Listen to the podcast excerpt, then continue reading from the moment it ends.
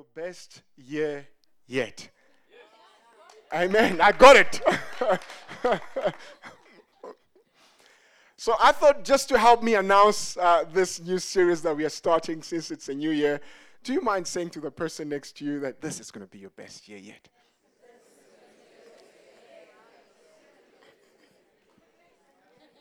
All right, that was getting me ready to get my notes out of my pocket.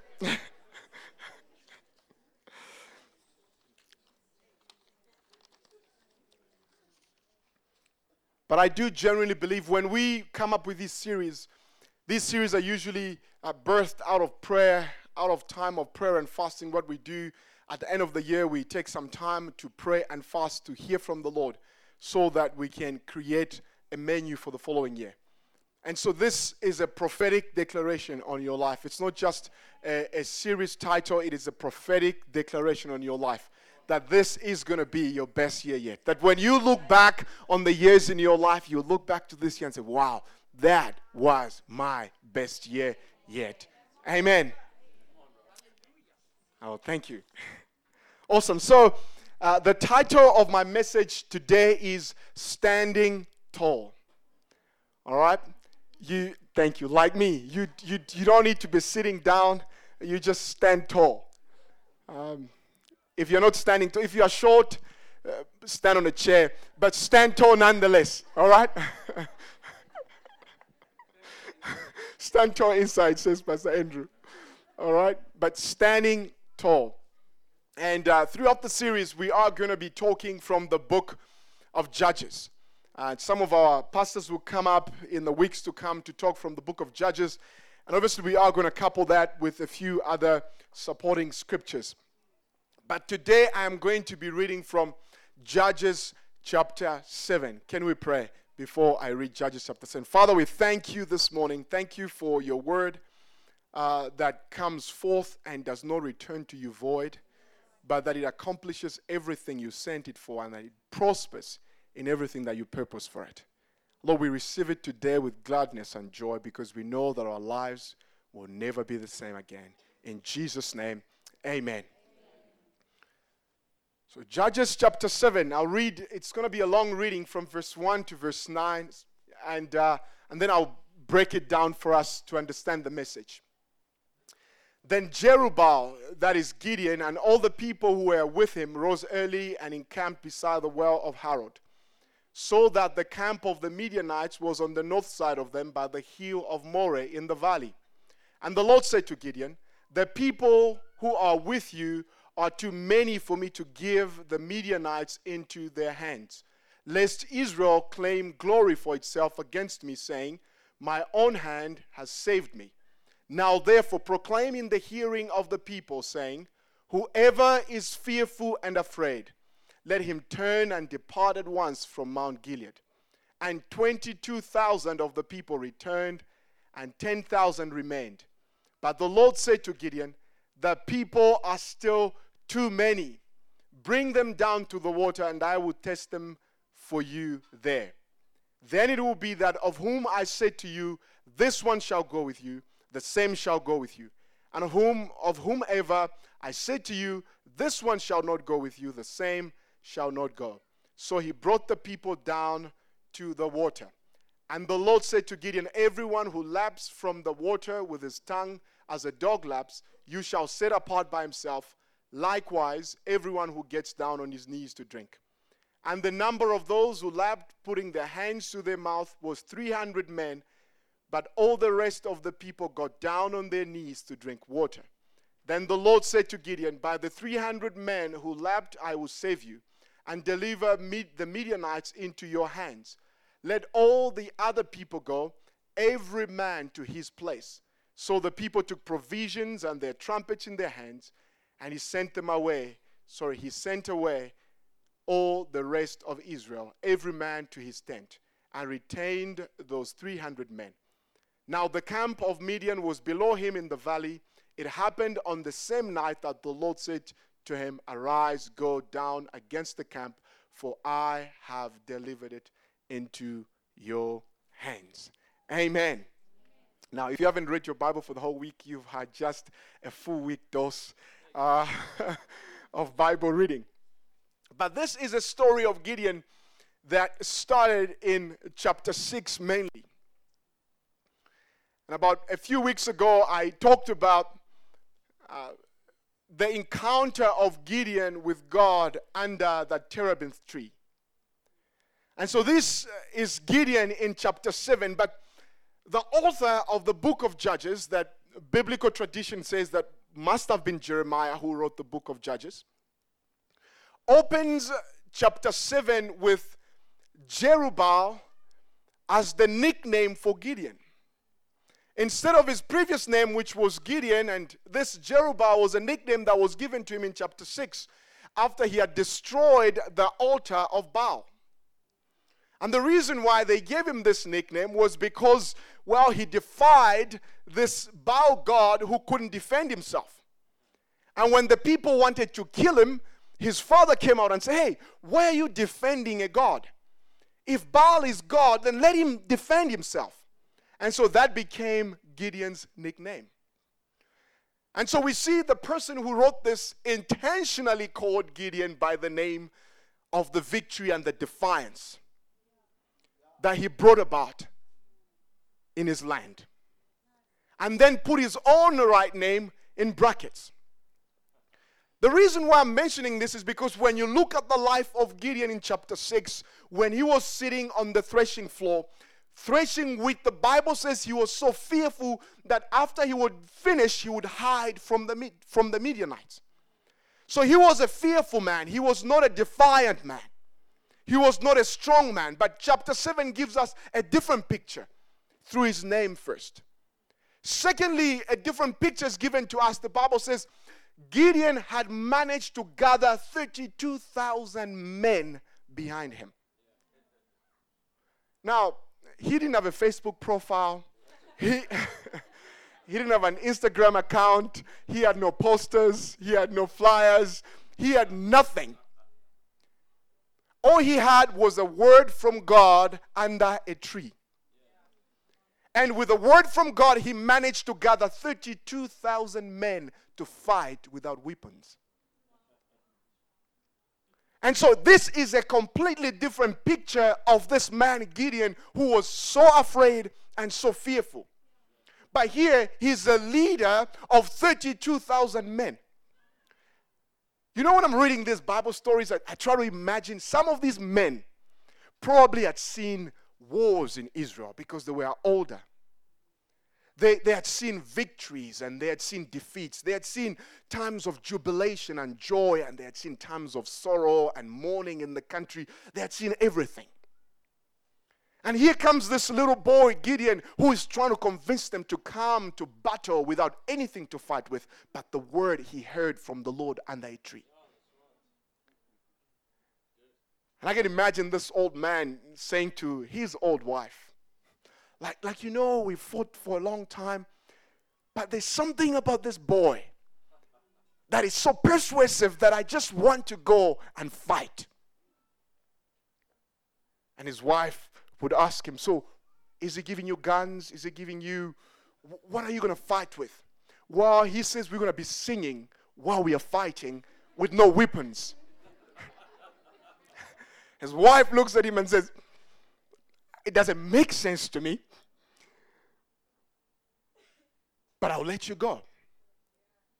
I can imagine the first young men who perhaps had just turned 20, which was the age that they were allowed to go to war, and they, this is their first time to fight. They're excited about fighting. Maybe they're also afraid of fighting because it's their first time. They, they don't have, Gideon was not a soldier.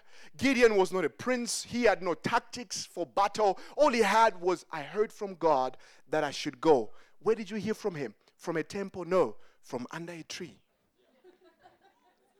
That's where I was when God spoke to me.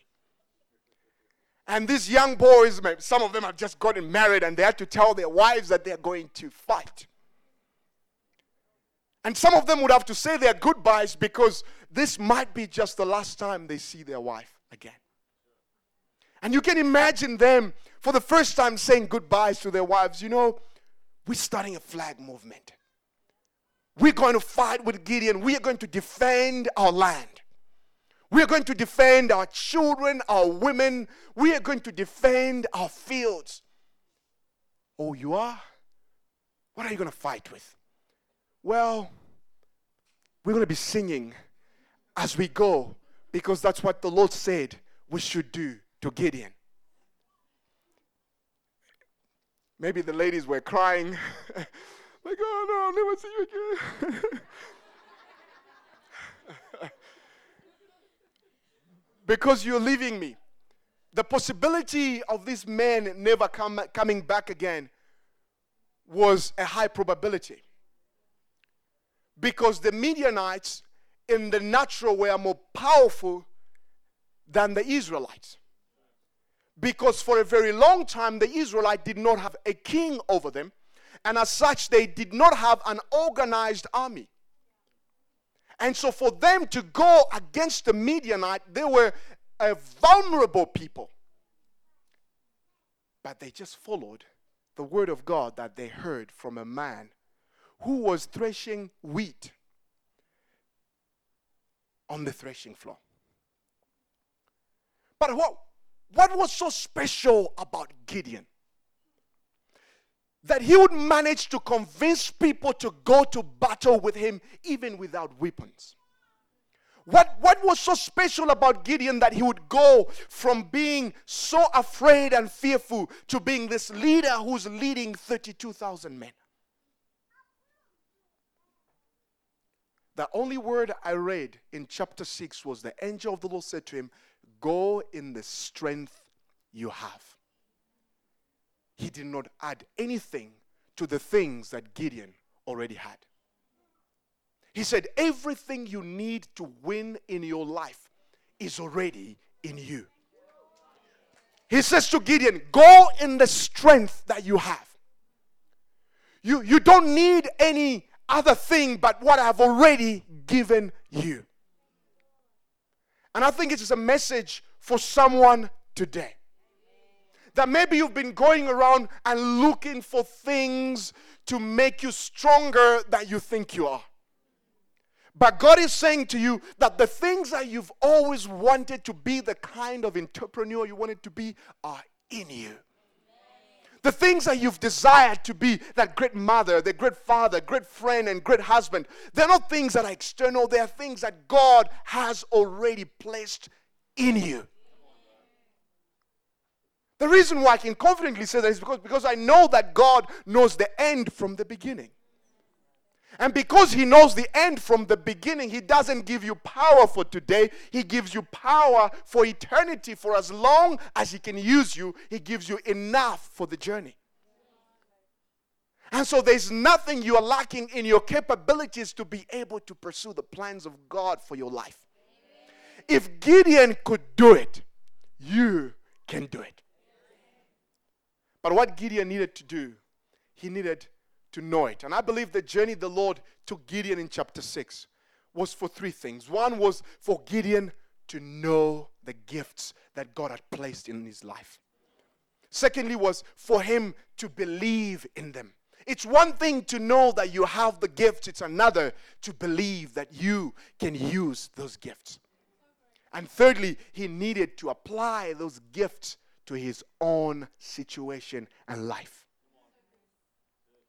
He needed these three things, and the Lord took him through a journey. Not that the Lord needed to anoint him more, but the Lord needed to make him more aware of the things he had placed in him. Everything you need to achieve the plans of God for your life is already in you. And so we see Gideon being a prince from which Pastor Carol loves to use, from being a pauper to being a prince. From being this vain man who was sitting on a threshing floor to being this valiant hero. Someone who came from mediocrity to becoming this mighty warrior for God.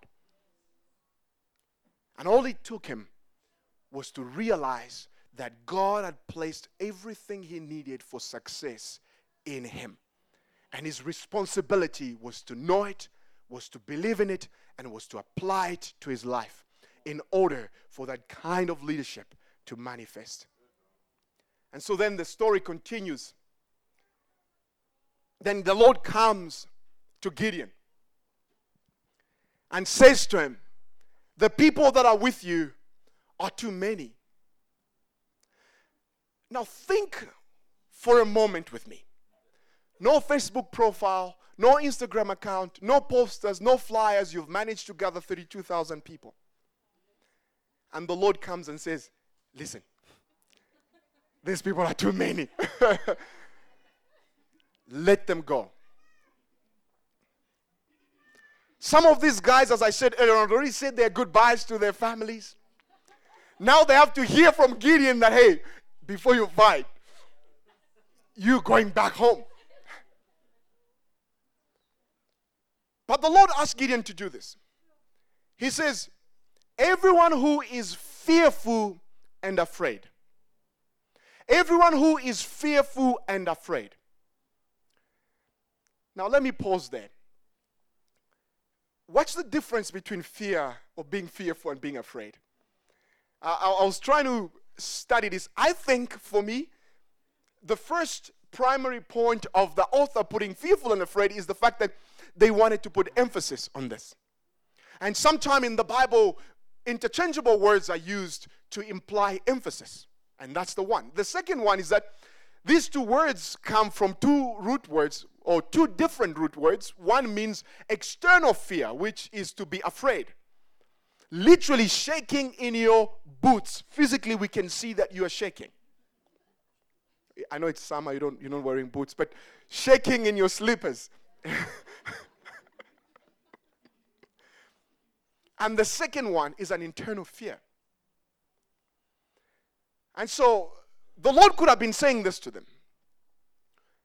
In terms of emphasis, I want you to get out of your company the most afraid. Not that all of you are not afraid and uncertain of where you're going, but I want you to get out of your company those that are most afraid, those that are fearful, and those that are afraid. Or, secondly, the Lord could have been saying, those that you can tell with your naked eye that these ones are just. these ones, when they see the enemy coming, you know, there's, there's an African saying that, I don't know how many of you know it, but that the medicine of fighting is flighting. that if you and so these are people that could potentially run away the moment they see the enemy coming. So those ones get them out of your company. But how was Gideon going to determine this? How was Gideon going to know that these ones are fearful and afraid and these ones are not? I believe this is what the Lord asked Gideon. Tell them your vision. Tell them where I have called you to go. The moment they hear where I've called you to go, their response will tell you how fearful and afraid they are. Tell them where I've called you to go. Tell them that I want peace in this country, and you are the ones who fight for it. Tell them that I want prosperity for this country. Tell them that they're the ones that will work for it. Tell them, tell them that I want protection for the vulnerable in this country inform them that they are the ones that will bring that about. And their response to the vision I have given you will determine whether they should go or stay behind. Tell them the vision I have given you. Now, my first point of the message, I have this habit of always going ahead of myself. But my first point is this surround yourself with the right people. If you want to stand tall in 2018. You've got to surround yourself with the right people. And how do you surround yourself with the right people? Thank you, Pastor Andrew says I'm sticking with my wife.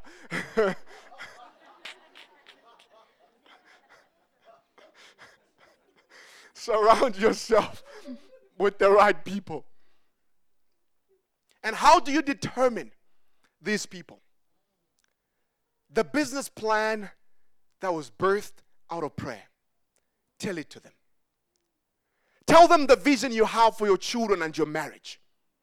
And then you determine if they're friends that will go the journey with you. Tell them, tell them that you're not quitting on your family. Tell them that you're going to fight for your marriage. Tell them that you are going to start that business. Tell them that your children are going to prosper and not be on drugs. Tell them that and see if they'll stick and walk the journey with you. Because that is going to determine whether they are fearful and afraid. When you tell them you're going to fight for your marriage, and they start to tell you, men are always like that, or women are always like that, then you know they can't go with you. Because the moment you are confronted with adversity, they will be the ones to tell you, pull away, just, just run from this marriage or run from this place. Tell them the vision that God has given you for your purity as a single person. Tell them, tell them that God says, I am not going to have any intercourse until I'm married.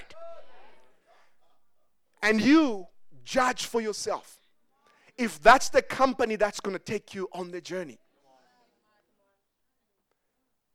If you want to know the will of God and disqualify some guys who are coming to your life, tell them. Tell them, wait until we get married. We're going to live for eternity. Whatever you want, you're going to get it.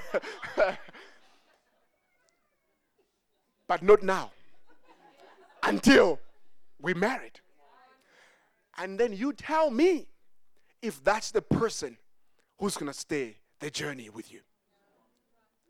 Because Gideon had to tell them the vision that God had given him in order for him to determine who is fearful and who is afraid.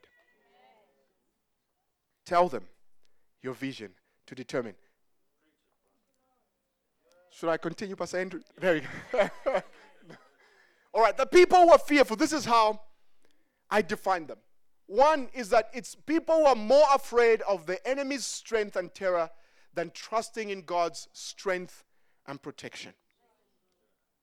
Someone who always sees the negative things in your plans. There is never a hopeful counsel. Like, you know, you told me that your business is struggling. Don't go look for a job.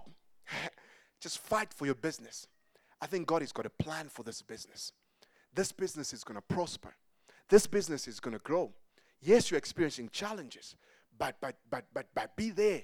God is going to prosper you. Not someone who's going to come, bro. I think you need to quit this thing.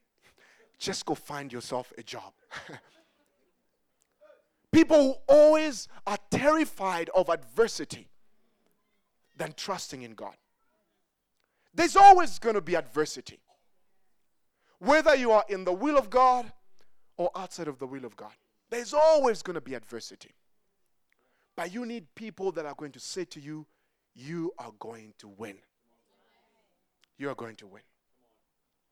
The second way I define the fearful is they're more concerned with losing against the enemy than winning with God. It's always about the other people.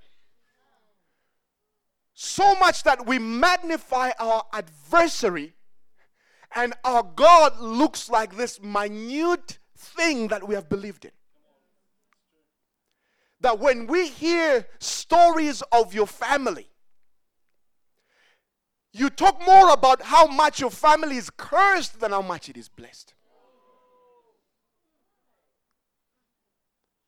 When we hear about the stories of your life, if somebody didn't know the God you have believed in, they'll think this is a guy from some shop here at the mall.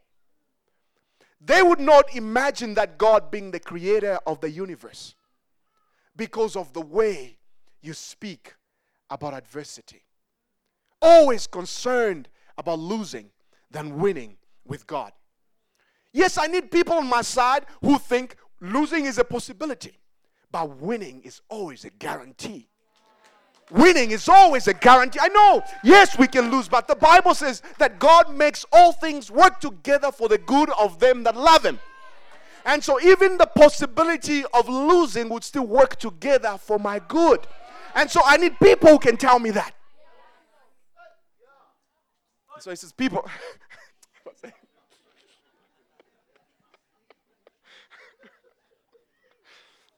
Thank you, Pastor Andrew. I think that suits you. I should give you this jacket.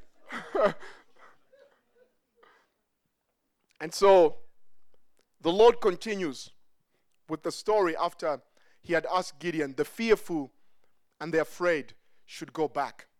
Now Gideon is waiting to see who is going to go back. Now, all of these are men. Okay? the assumption is that men are not fearful and afraid, that they are always bold and courageous and strong, but these are 32,000 men. And Gideon is watching one by one 22,000 men turn back and go. 22,000 out of 32. Imagine you are a leader who's called to take on your enemy, and you're seeing the majority of your soldiers leaving you. you start to question the very thing you heard from God. It's like, did I hear you right, Lord? Did you maybe, maybe you, maybe, maybe you are speaking in riddles. Maybe you are saying the reverse of that. Uh, that the 22,000 people should stay and the rest should go. And he's seeing one by one 22,000 people that he has worked for for a very long time, perhaps, to get together. Because transportation in those days was not as we have it today. So to gather 32,000 people must have taken him some time. Sometimes this year, in order for you to stand tall, there are people that may have invested in your life or you may have invested in for a very long time. And it's, it's painful to have to see them leave. But in order for you to get to the place where God wants you to get, maybe, maybe that's okay. Maybe that's okay that you experience that kind of pain of seeing them go so that you can be by yourself with God to get to where God wants you to get. Because they're fearful and they're afraid. And so God says to him, Hey, second test, the rest, 10,000 people that are left, are still too many for you, Gideon. Now, this is where I have a problem with God sometimes. God has this skill of using foolishness to take glory for himself. That, that he would say to the disciples, it says, feed 5,000 men with five loaves and two fish. It's foolishness. How do we even start? How many pieces of fish do you have to break this into to start distributing the first line? This is foolishness. But God has this thing of using foolishness to take glory for himself. He says to Gideon, These people are still too many. I don't want you to say at the end of winning this war that it was your strength. Then I'm saying, Lord, listen. If you really wanted to win this, why did you have to get me to work in the first place? Like, just win this thing by yourself, and we will come and join you. Like, why do you want me to go through all this to fight and then give you glory for the fight? I think the hardest part of our faith is not that God can do it, is that God can do it through me. God is powerful and strong by himself. And it's easier for us to believe that God can do it. But it's more difficult to believe that God can do it through you. And so God is wanting to get Gideon to a place where Gideon would understand that, yeah, I am the one who's going to do it, God. But I want to do it through you, Gideon. So your participation does not mean you are the one doing it. I'm just doing it through you. And sometimes we feel like we need to work hard for things. I don't think we are working hard for things. God is working hard for things through us. God wanted the glory to be ascribed to him for the winning of the battle, but he still wanted Gideon and the people to be involved. Because he knew that they needed to get to a place where they understand that God is not only just powerful by himself, God is powerful through me. That God doesn't just work miracles and wonders by himself, but that God works miracles and wonders through me. That they needed god needed them to understand that the goodness of god is not just god is good is that god is good to me. And so he needed their participation. And so he says take these people to the river for me. I don't understand why god wanted them to go to the river uh, pastor Carol is doing a master's and uh, she'll explain So, so if you need answers, please speak to her at the end. She'll be standing at the back answering all the questions regarding why God wanted them to go to the river. So I don't have any theological explanation as to why they went to the river, but God said, nonetheless, go to the river. Now, I thought we could make, as educated people, inspired, educated suggestions as to why God may want them to go to the river. But God says, Take them to the river, and God gives them the following instructions. He says, Two types of people.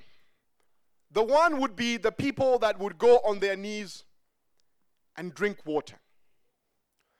The other type of people would be people that get water somehow with their hands and drink as the dog drinks.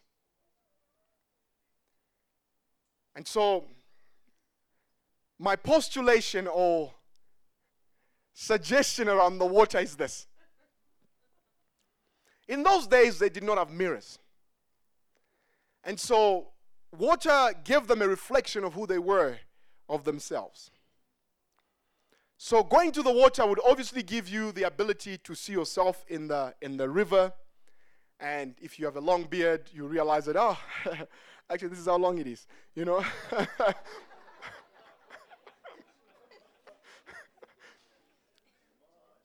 And so, so that would be the first reason for the river. The second reason for the river would be that the river obviously would give them water to drink, which would give them satisfaction for their thirst. You agree? And so I thought, based on these two things, I can say the following. So they get to the river. Some men go on their knees. As they go on their knees to drink water, they see their own faces in the water.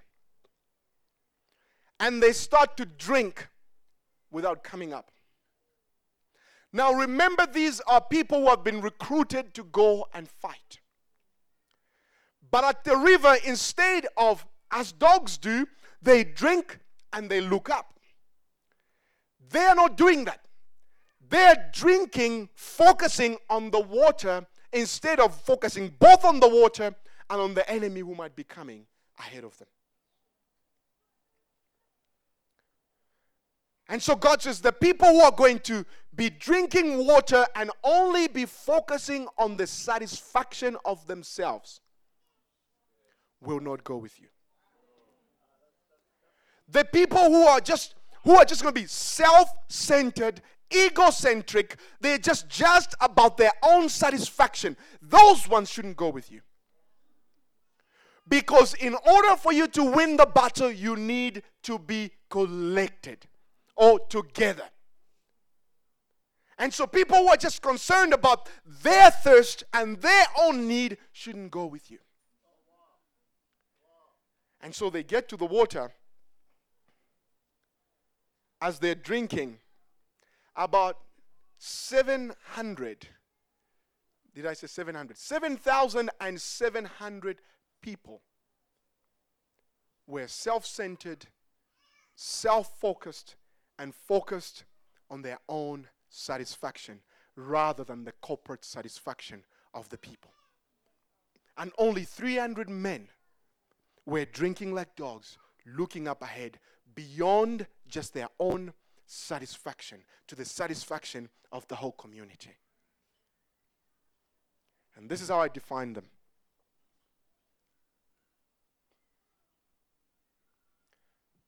The first one is the people who are more concerned about self satisfaction rather than corporate satisfaction.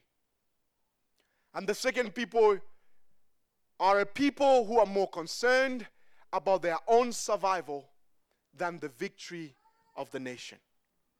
Here is the problem with these two kind of people.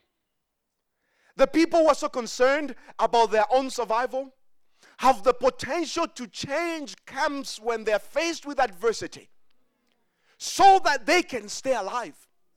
Because for as long as they're alive, they're fine. They would even change camps and go to the other side of the enemy and see you suffer, provided that they are okay. Because their survival is more important to them than the victory of the nation. And the second kind of people are the people who are only focused on their need. The difficulty with these people is that your friendship and your company can only grow in proportion to their need. As long as their need is satisfied, they're fine. Your business runs in proportion to how much money they need. We won't employ anybody as long as my family is looked after. This business isn't going anywhere because my need is met. And God says, These people will not go with you. See, my question to us this morning is Will you rather go through the pain of letting the people go and enjoy the victory that comes with God? Or would you rather sit in the comfort of your poverty, of your mentality, of your negative thinking, because you are refusing to get out of it and pursue and follow God where He's calling you.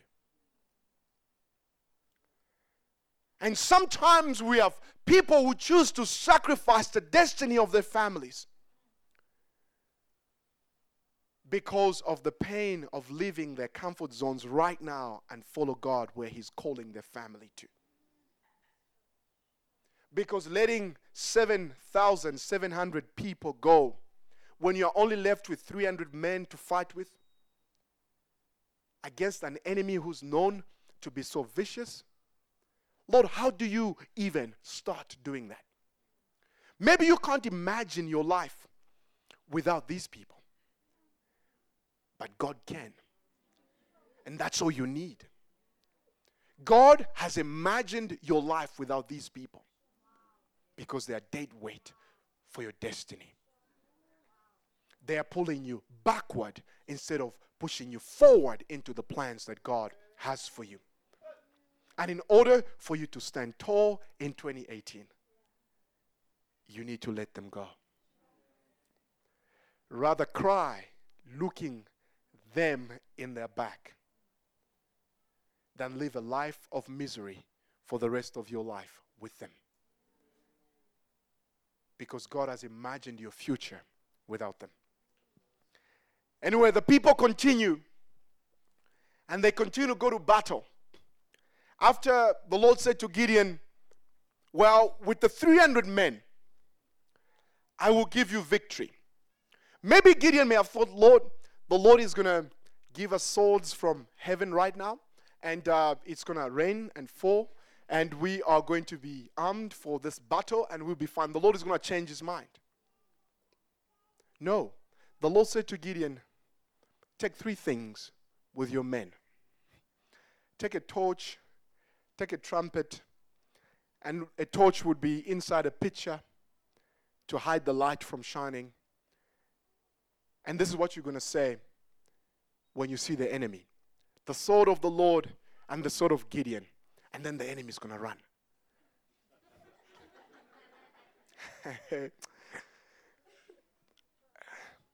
this is foolishness.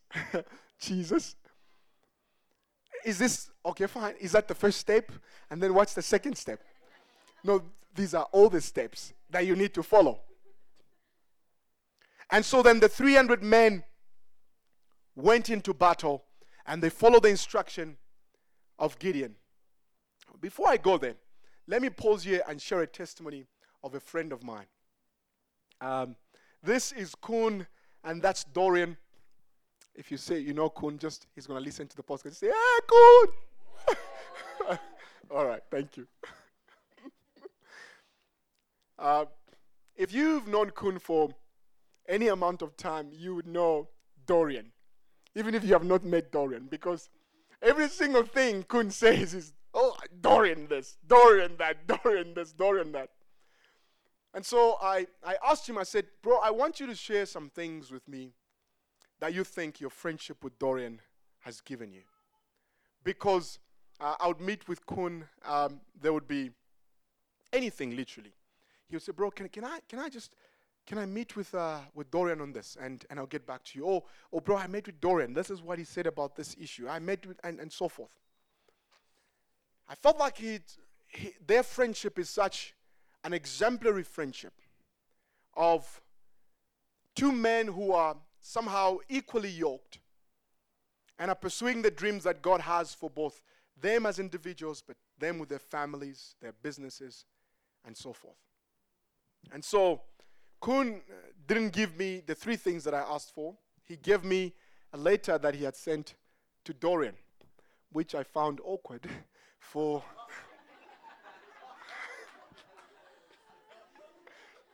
I asked him, I said, Bro, um, so you write letters to men?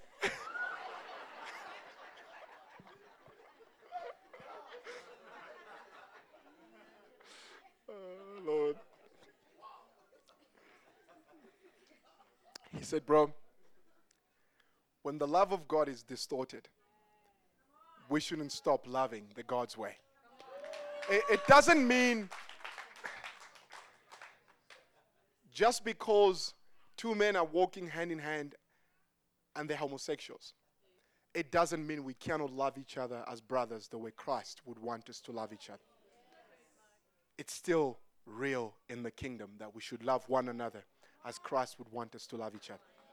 Anyway, so he gave me this letter that he's been writing. So he, I think this must have been in his diary.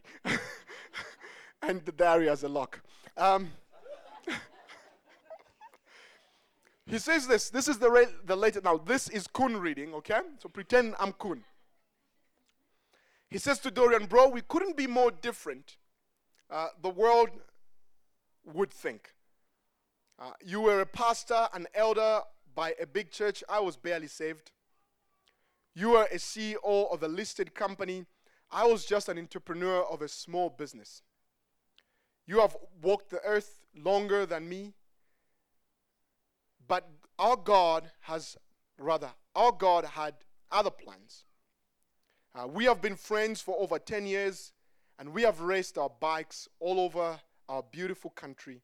We have had the privilege of racing in Italy on the world's best uh, bike, but nothing compares to what it means to do life with you. Where the Lord, as He says, sharp, iron sharpens iron, you have sharpened my life just like I have yours. Above all, above all the things we have done, the privilege of being able to stand side by side with you to honor the life uh, of my late brother in law and for us to serve my family and reach out to them. All and see what the impact of our friendship meant with us. Placing God first in all we do and using this to shape our daily lives as we do life together.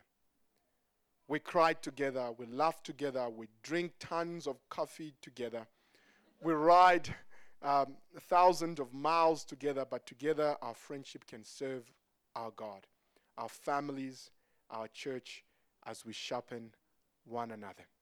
And this is a beautiful story of a beautiful friendship.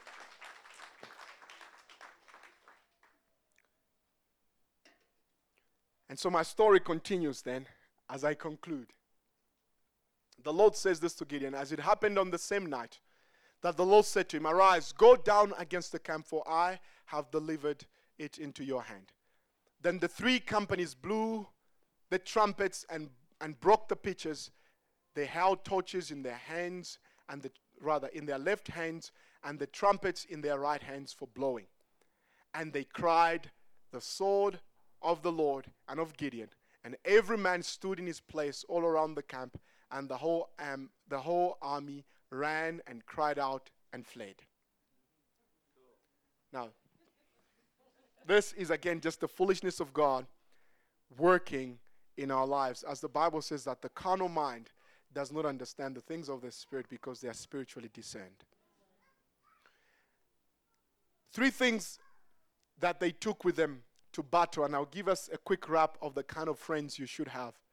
One is that they took the trumpets. Now, trumpets were used for, for praise, trumpets were used to call people to worship, trumpets were used to, uh, to almost mobilize people to do something. And I believe their trumpets was to remind them to declare the word of God, that the sword of the Lord and the sword of Gideon, the sword which is the word of God. And so they had to take this, the trumpets, they had to take the torches. I believe the torches represents the light of God, which represents the word of God. As David says, Your word is light unto my feet. And so they are going into battle with instruments of praise, with a heart of gratitude, with a reminder that, hey, we serve a God who is more powerful than our enemy. And that our focus should not be on the, the, the, the weapons of our enemy, but our focus should be on glorifying the King and on praising God. And the trumpet should be a reminder for us to always do that in battle. And the last one they had was the cry they did not stop speaking the word of God. Listen, you will be faced with adversity in your life. But the word of God, the Bible says, is sharper than a double edged sword. So all you need to win is the word of God. When you're confronted with something in your life, Speak the word. I can promise you it will work. Just speak it. Speak the word. And so, what kind of friends should we have? What I did was I just did the reverse of what the Lord said to Gideon he shouldn't have. So, the fearful and the afraid, I said the courageous and the hopeful. People who are courageous and people who are full of hope. People, when you meet with them, they always speak hope in your family, hope in your marriage, hope in your business. They're courageous. They're not the most afraid. They know that they, they, they, there's uncertainty there. But they know that as long as God is with us, our victory is guaranteed. And so the Lord said, Those who are self centered and selfish and focused on their own satisfaction, what I did is that people who are not self centered and people who are not selfish. And thirdly,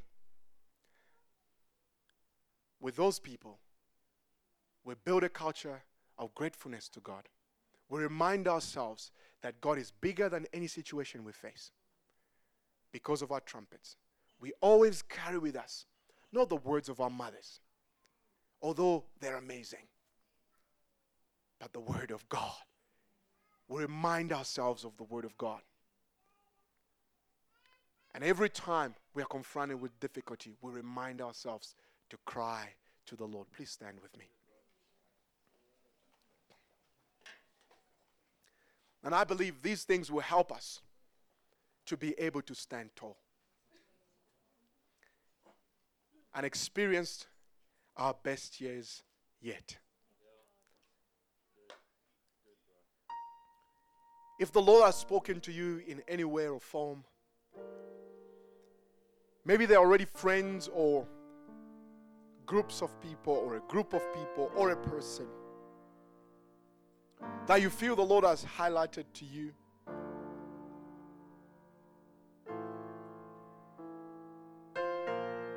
I can be radical, but one of the things I do is I'm radically accountable.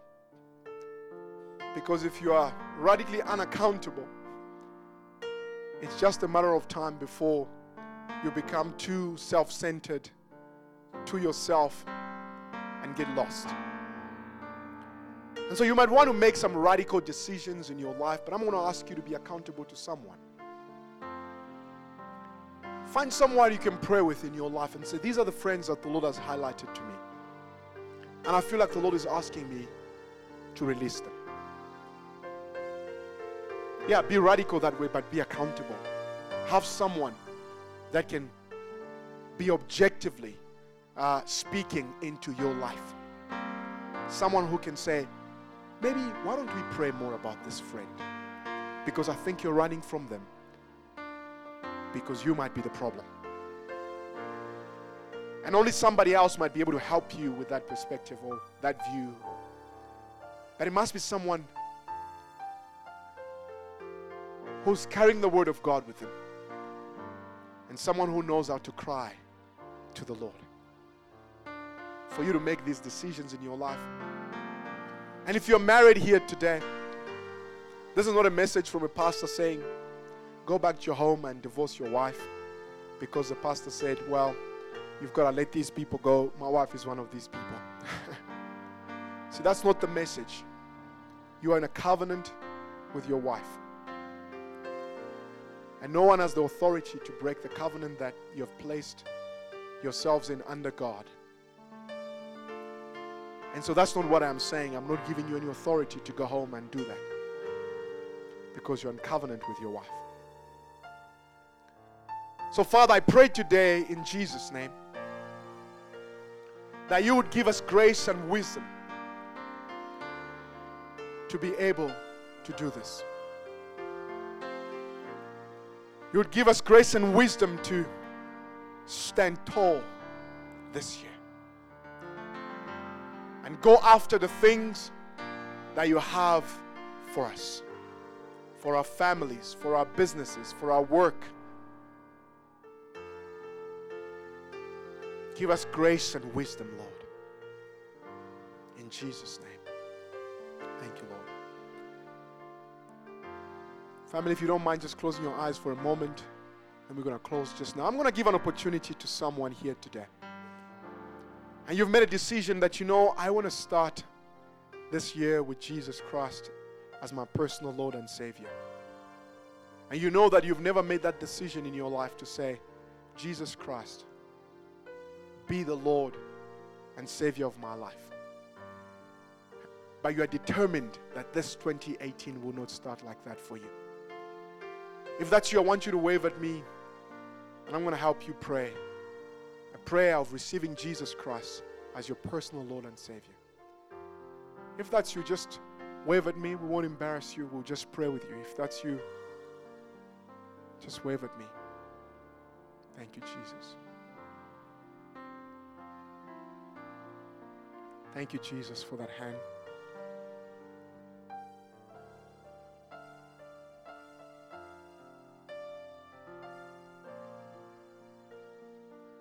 Can we pray this prayer together? And if you've raised your hand and this is the first time that you're praying this prayer, I want you to pray these words and speak it with faith. Say, Lord Jesus, I speak with my mouth that you are Lord, that God raised you from the dead. I receive you in my heart as my Savior and my Lord. Jesus' name.